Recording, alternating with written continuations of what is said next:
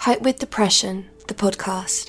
It's never out of laziness, it's pure dread for the day ahead, an ongoing battle which constantly waits at my feet.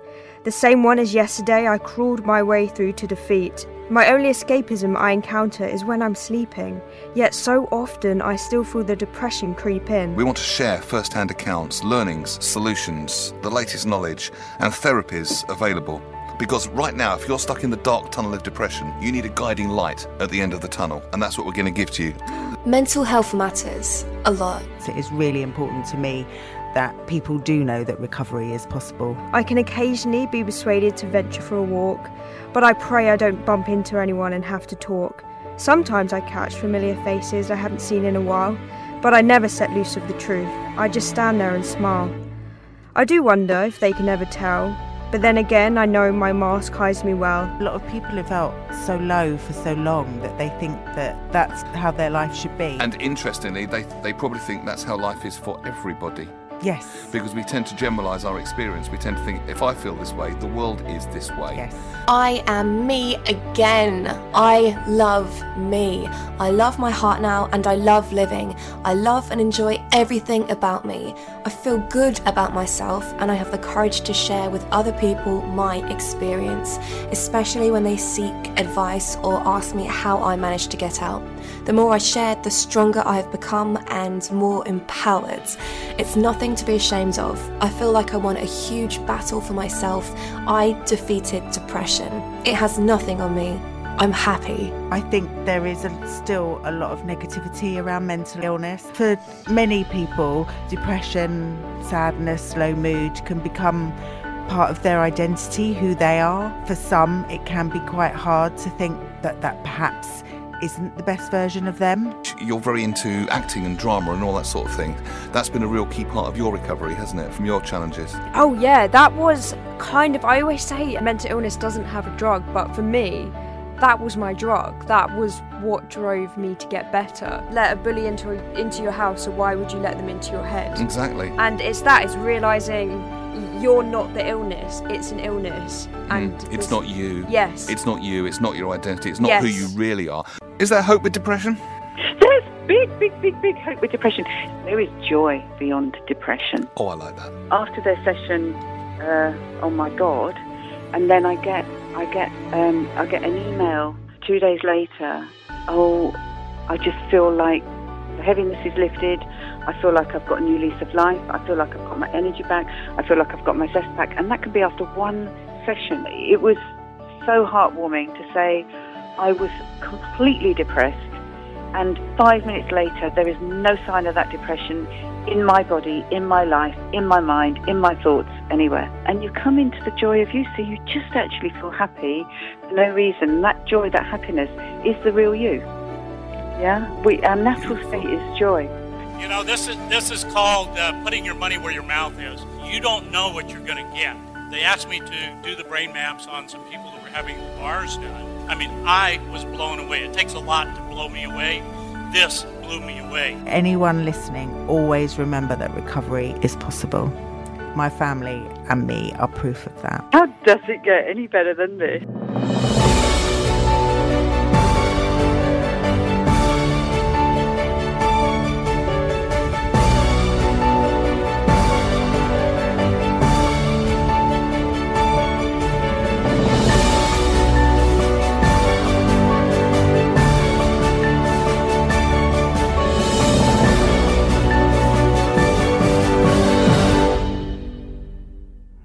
With Depression, the podcast. Catherine Kell, welcome to the Hope with Depression podcast. Thank you so much for being on. Thank you for having me here. It's an, Delighted. it's an absolute joy. And you're going to talk to us today about, oh, this is the buzzword, the word that's on everybody's lips, the M word, mindfulness. I wondered what word you were going to say there. it could be many, couldn't it? it could be many. Yeah, mindfulness. I am a mindfulness teacher, um, amongst other bits and bobs. But yeah, um, here to, to talk to you a bit about that. I want to know how you got how how you got into it because everyone's got their story. All the stories are relevant, all are helpful, and all are equally fascinating. What's yours? Well, actually, it uh, started for me back in 2006. I went into hospital for a hip replacement nobody was maybe expecting that. Right. Um, and I was really excited about this operation because I'd had hip um, surgery as a child and it had been an ongoing issue in my life. So getting it taken out and a new bit put in was, was exciting, but unfortunately it went really badly wrong. Um, and I uh, suffered hugely as a result, um, not just physically but mentally too. Good God. Um, so an artery was left open in my leg, and um, for a few days things were a bit touch and go. And um, yeah, I had I had experiences in that time that changed the shape of my life basically. And I survived it, and I'm really lucky that I did. Um, but there was a long physical uh, recovery afterwards because the nerve damage through my right leg was so severe. Um, so it wasn't a certain that I would walk properly again or that I would ever come out of this acute nerve pain. You know the kind of pain you get in your teeth. Uh, you know, a, a kind of Oh. it was like that round the clock, but down my whole leg. I mean, it was just Good God. really horrendous. Um, so it really started off as a kind of physical journey, but very quickly I developed high range PTSD because my experiences in hospital had been so traumatic. Um, and then as I realised that my life had changed, uh, you know, a complete 360, it was just horrendous. I developed um, what they said was clinical depression. Um, I don't get massively hung up on diagnoses, actually. I think everyone is unique um, and it's hard to label things specifically, but um, there was clinical depression there. I was highly anxious. I was bedbound. I was in the house. I needed 24 hour care. Um, and I was 31 years old, and it was just um, a real shock to the system in so many ways. And it actually took years to recover from that. Um, but initially, I was offered um, kind of traditional talking therapies and psychological interventions and stuff, um, and nothing was really shifting for me. And it was when mindfulness came up as a possibility that it gave me something to, rather than just feeling that I was talking things through, it gave me a, a resource that I could use myself day by day in different ways. Because I've heard this Um, about mindfulness. I think I, re- I think it was Jon Kabat-Zinn that wrote about it, and he and he talks about. eh, Um, they were talking to someone who had chronic pain, and it doesn't exactly take the pain away, but it recontextualizes it. Is that the best word I can find? And it does help with pain, doesn't it? Yeah, I, I mean, I, for me, I more was using it as a route through the negative thought spirals and Yeah. um, the rumination and the the anger, actually, Yeah. and the frustration, the resentment. You know, the, the All of it, yeah. all of the really, really negative. Well, I and I I, just felt in, I was in such a bad place. I mean, truly, it was it, it was rock bottom. Um, and y- you know, f so for me, it was more about finding a way to be with those feelings rather than get completely caught up in them. Um, and mindfulness just opened. It was like a little door opened, and there was that little chink of light, and I could suddenly see something. I was like, okay, and, and maybe that's that's a me thing because I like to have something that I could do, and and actually being able to do something helped me as well because I felt less hopeless somehow. And Yeah. as we know, hope is is a huge part of the healing process. You know, Absolutely. believing that there is a way through and that recovery is possible. How are you now, by the way? Let's just jump to a happy bit. Oh, jump to a happy bit. I'm good. Well, you know, that was in 2006, 2007. By the time I got to about 2010, I would Yeah. say that, you know, physically I was walking walking down the road, no one would notice. I Right. still have to think very hard about the placement of my leg and stuff. Yeah. Um, but other people wouldn't notice that. And the nerve pain's Um, better? Yeah, um, I, I, I mean, and it's quite miraculous actually the recovery that I've had. But you know, I, I put a lot of effort into it. And do you think um, mindfulness helped?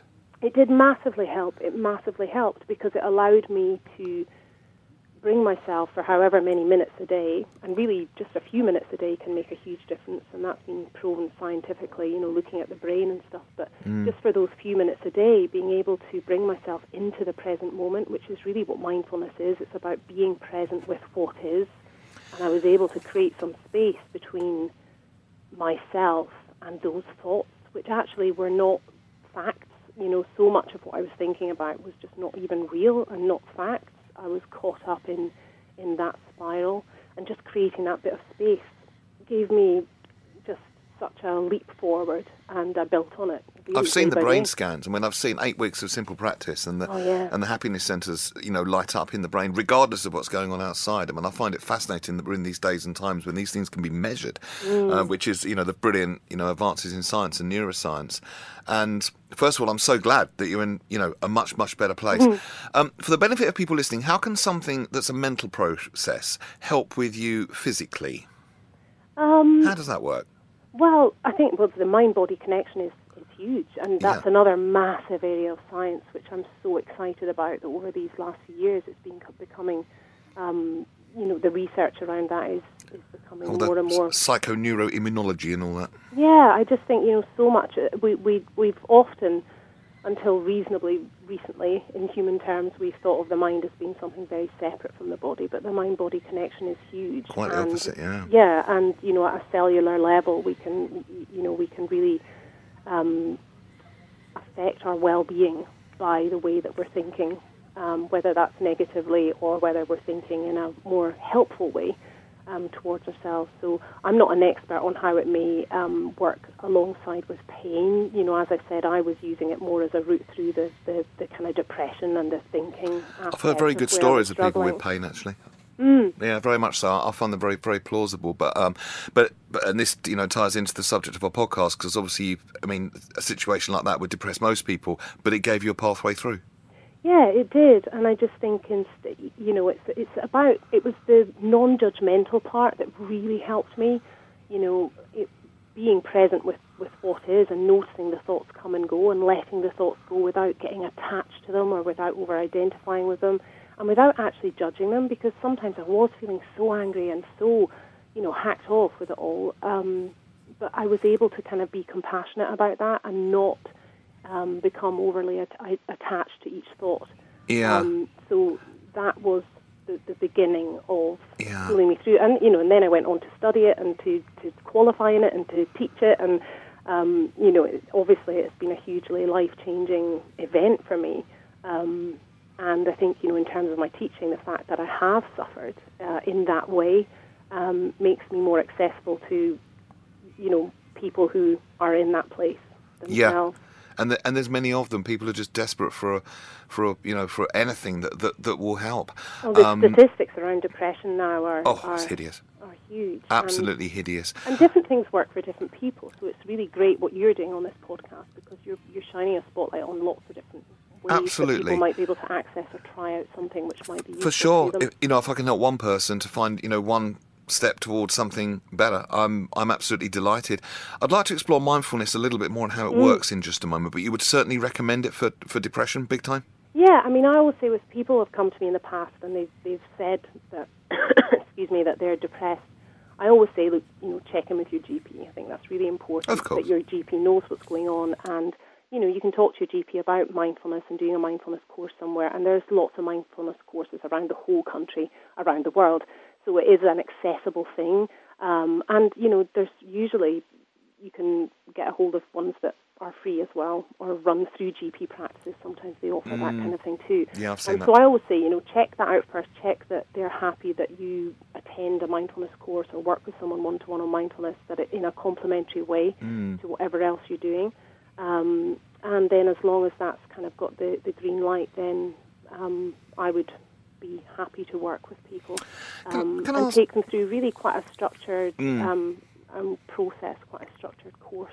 Can I ask something? Mm. Because people, one of the symptoms of depression is, like you had, rumination. It's round and round and round and round like a non-stop sort of washing machine. And then sometimes people think, right, I should think more positive, but then when they can't, it sort of makes it even worse. So what I'm, what I'm asking you is, if you do the mindfulness practice and just observe the thoughts as they come and go, will you kind of naturally rise back up to the surface, as it were, to positivity just by allowing the negativity to be, rather than trying to fight it or change it? Is what I'm asking. Yeah, I mean that's that's perfect what you just said there. Rather than trying to fight it or change I it, I do my best. Um, oh, very good. 10 out of 10.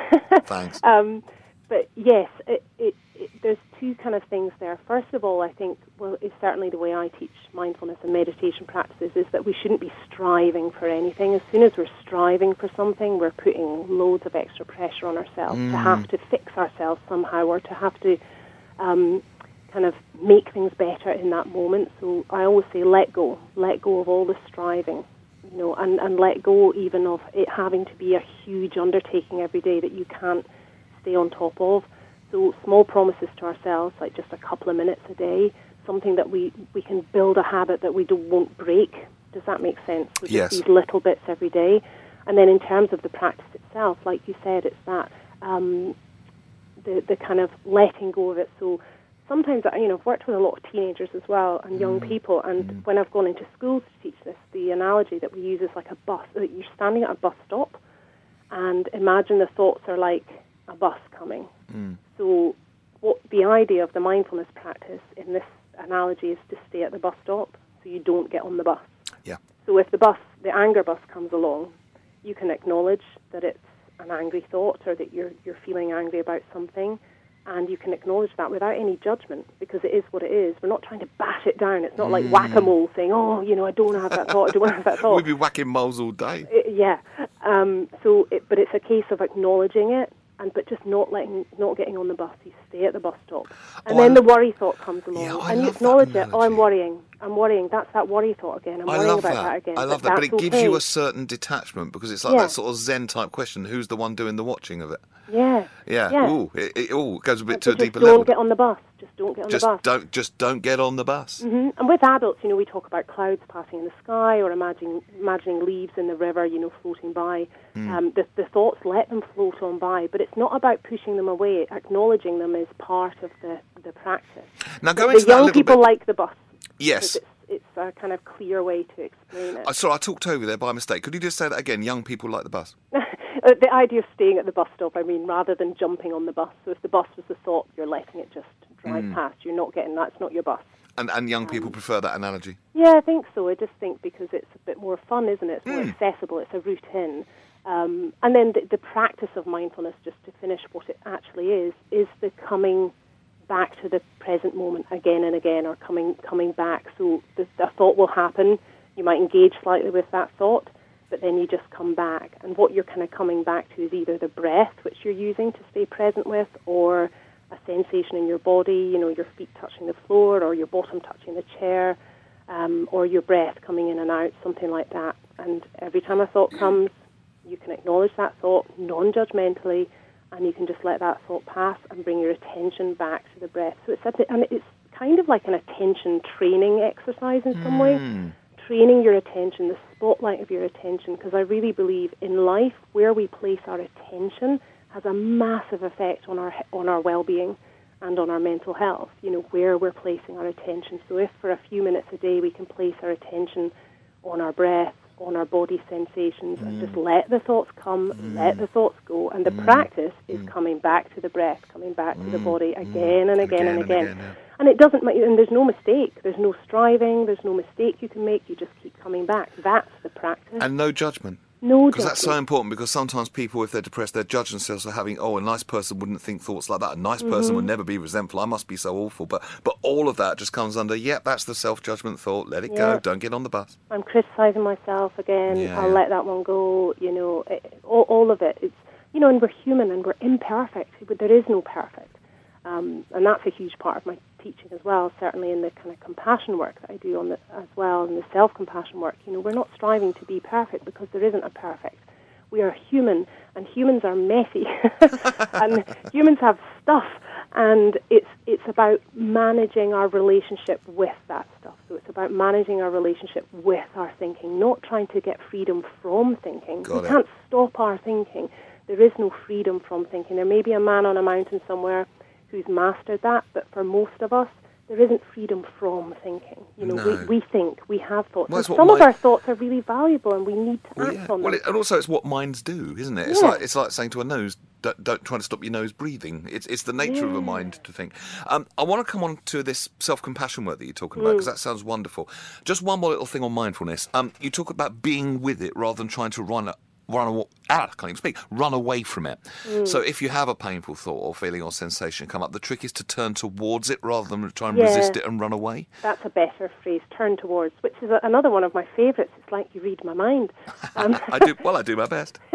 yeah, turning Yes, the towards. lesson on being know, psychic is next week. turning towards, yeah. I mean, turning towards um, can you can think of it in a light way as being curious, so just being curious with what comes up. Um, and again, knowing that you don't need to attach yourself to any of it allows you to be curious. So if you actually literally think of a torch shining its its spotlight on a thought, you're just you're just being turning towards it, being curious. Um, in a heavier way, sometimes turning towards requires a lot of courage, you know, and it's a really courageous thing to do to turn towards ourselves. It's um, easier in a lot of ways to stuff it all down and to try and ignore it, but in that sense, we're not moving ourselves forward. There's that um, phrase, isn't there? You've got to feel it to heal it. Um, so, you know, actually recognizing our pain and our suffering is the first step in in knowing that we need to do something about it. So there's that acknowledgement that we need to have first. So turning towards it is really important. Yeah, really good. And does that? And I suppose that would tie in quite nicely for the self-compassion idea. Yeah, absolutely. And mindfulness actually is the foundation of, of self-compassion. Tell, so, tell us a bit about that then. So I teach something called mindful self-compassion, mindfulness-based self-compassion. Um, so the mindfulness part is what I just said. Really, that's the acknowledging um, that we are suffering. You know, acknowledging and suffering sounds like quite a um, potent word, but you know that can range from from something that we're dealing with on a day-to-day basis, like exhaustion or just being tired, um, to you know all levels of difficulty and challenge, um, to the to the very most difficult stuff. And the thing is, everyone suffers. Every human being suffers. It's not dished out evenly, is it? um, a lot of people suffer a lot more than others, but everybody knows the feelings of guilt and shame and anger, uh, anger and, and humiliation and embarrassment and exhaustion and fear. You know, we're human again, and we feel all of these things. So, um, noticing our suffering is the first thing, and then when we're self-compassionate, basically we are um, treating ourselves the way we treat a really good friend. Is one of the nicest ways to to um, describe it. So we're really just offering ourselves the support and understanding that we that we need. It's a self kindness exercise, really. So we're just taking action to alleviate our suffering. And also, the other really important part of self compassion is is recognizing that we're not alone. Um, so there's a common humanity kind of element, a shared human experience. You know, we we everyone can feel these feelings and that you know is really important with depression as well i think because it's very isolating sometimes and you feel like you are the only one i completely agree that that was mm. I've, got, I've got two you know the first, i've got two visions intentions with this podcast and the, the first one was help people to know they're not alone because mm. it, it feels so damn isolating. Oh God, yeah. And there's so many people. There's this massive amount of people, millions and millions of people, millions, so many millions. You could never be alone again. Who all feel alone. I mean, it's the irony of mm-hmm. ironies, isn't it? Absolutely is. And to think that we can be really locked in with that suffering is I know. so horrendous. And you know, it is a really isolating feeling. But the, the, that was one of my big paths as well. So the reason I got into self-compassion work was because the, the non-judgmental kind of compassionate, kind element of mindfulness really resonated with me and again really pulled me out of, of a very dark place. Um, and, and then once I started studying and working with self compassion and training in that, it was the common humanity thing actually that oh, really like resonated that. because no, I just I really felt like, like because it's true, you know. And if if we could treat people as as extensions of ourselves, I guess, mm. um, you know, it's we would, I suppose, lose that mm, sense of separation, I suppose, from yeah. and, and all that. Absolutely, and yeah. it's now it is still my biggest route into self compassion. Like yesterday, for example, I was absolutely feeling so burnt out. You know, I just had over the last couple of months, both my children have been ill loads. Oh I've been up in the night constantly. I think I went about seven weeks where I had one night's sleep that oh wasn't interrupted by one of the kids or something. And oh I my just, goodness! I know, and I just got to this point where, and in my job, obviously, I, I work with people, I care for people, mm. um, and, and I'm doing this kind of work. And I got to the point yesterday where I was like, "Whoa, Catherine, you're you're kind of you're you're close to just not having anything in the tank." So I just literally was able to access the common humanity thing. You're not alone. There are parents all over the world um, who are struggling with illness, with their children being unwell, with lack of sleep, you know, all that kind of thing. Um, and, you know, in, in that sense of the common humanity, it's not about feeling, well, other people have it worse or other people have it better. It's just a non judgmental, I'm not alone. Um, and then I was able to work out, take the action, like what do I need right now? I need to comfort myself. I need to be kind to myself. What action can I take?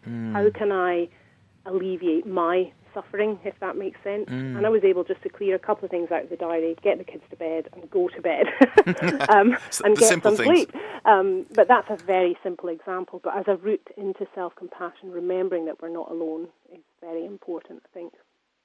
I really like that. I, lo- I love the sound of your work. Do you want to give us a quick demo? A little, little mindful demo? Yeah, just of mindfulness. Yeah, if you come on like then. something. So, um, yeah, let me just think how I'd like to do. I need to ask you first if you're going to be doing this. Um, if you'd like to focus on the breath, or if you'd like to focus on a body sensation like your feet on the floor or something. I don't mind. Well, let's do the breath. Let's do the breath. So, for anyone listening um, to this, if you are not comfortable focusing on your breath for any reason, and a lot of people, well, not a lot, but there are people who, for previous past reasons, are not comfortable focusing on the breath, then you can just listen along to this. You don't need to join in, or you can substitute your breathing for um, feeling your feet on the floor or the sensations of your feet inside your socks or inside your shoes or something like that. But I, just for anyone listening, I don't want anyone to kind of start focusing on their breath if it's likely to make them feel anxious or panic or something. So um, that's always the caveat. Um, so yeah, just a very quick. Let's just do a one minute Oh. kind of um, Okay. just a stop and kind of be m- minute of mindfulness. All right. So, um, I'd invite you to just let your eyes gently close if you're comfortable doing so. And to add a little self compassion or compassion heart feeling element to this, if you just put one hand over your heart, it can really amplify those feelings of being kind to yourself and just offering yourself something. The heart space is really powerful, more powerful than the mind, they, they now say. So it's really lovely to connect with that part of the body. And just with your hand there, take a lovely breath in through the nose and out through the mouth. And what's good to do on the breath out is to try and elongate the out breath. That really activates our parasympathetic nervous system, so that kind of rest and digest system, calming the body. So another couple of breaths in through the nose and out through the mouth.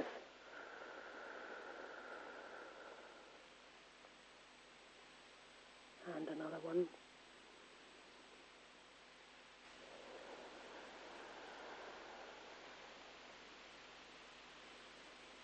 And what I'd like you to do now, eyes closed, hands still on the heart, is just internally focus on that breath, the rise and fall of the breath in the body. So as you breathe in through the nose, you might feel it coming in through the nostrils. You might feel the breath in the back of your throat. And on the way out, now through the nostrils this time, it might feel warmer on the way out, just looking for those sensations in the breath.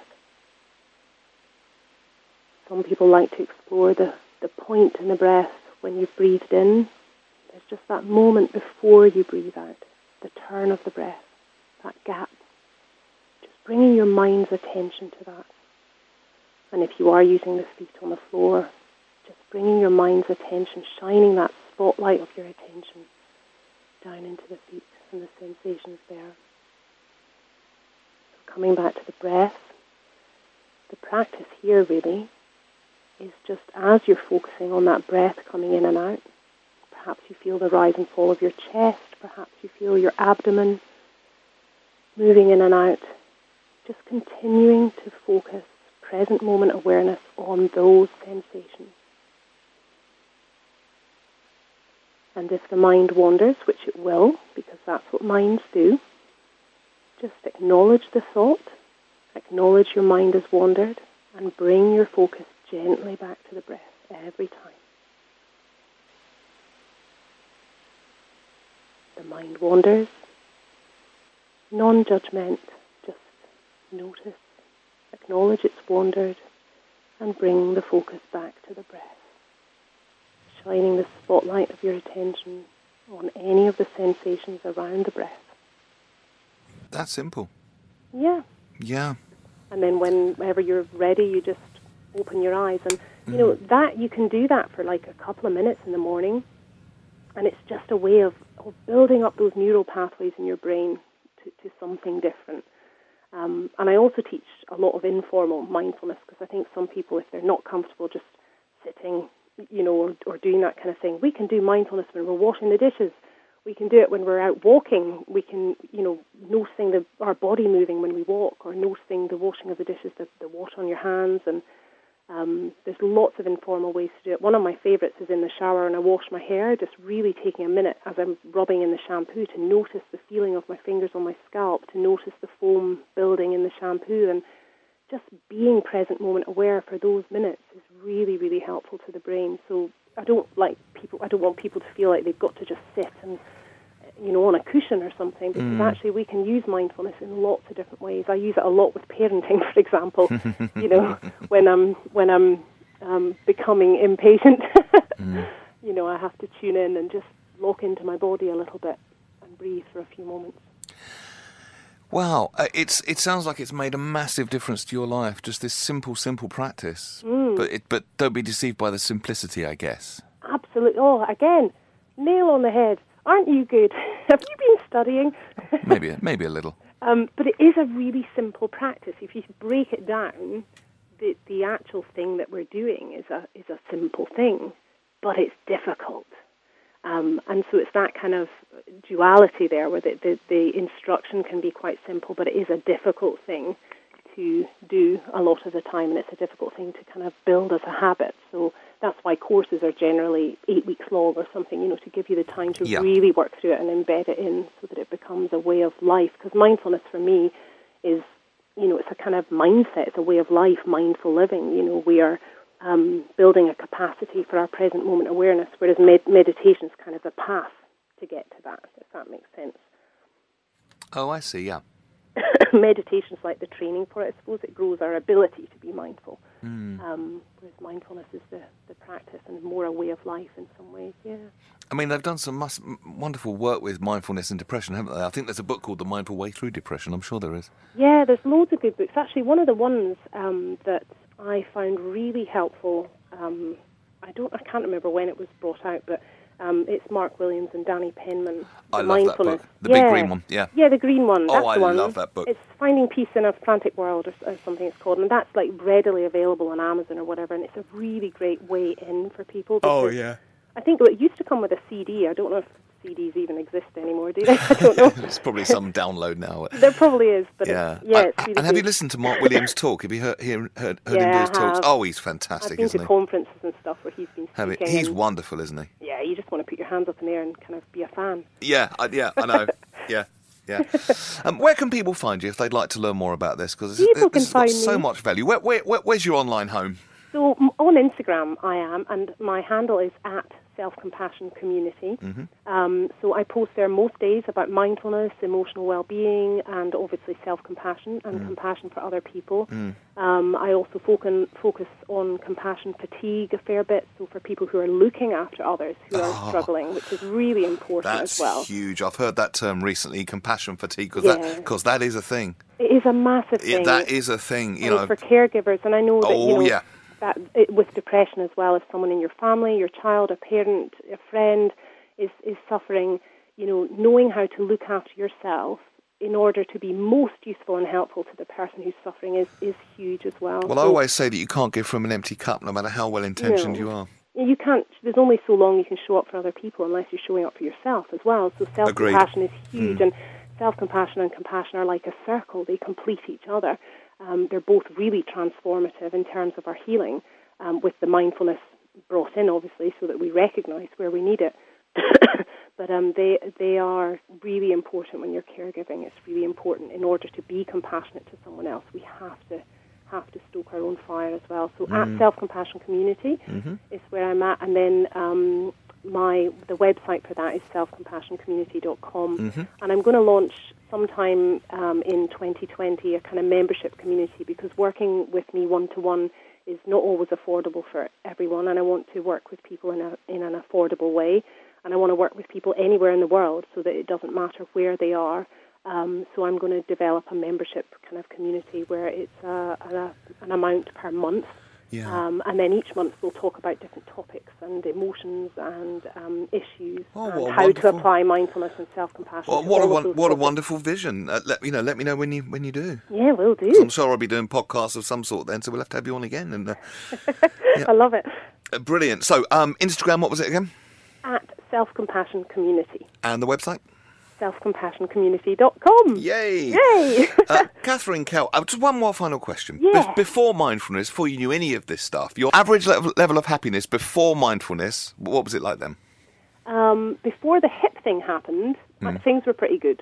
Um, but in 2006, when the hip surgery went wrong, I was um, zero. I was absolutely rock bottom to the point where I didn't know if I'd see the next day. Good God. And Um, now? So now, oh, I, I'm just, I'm, a, I'm human. So I have great days, and I have days where sometimes things are challenging. But the difference is, I have a toolkit.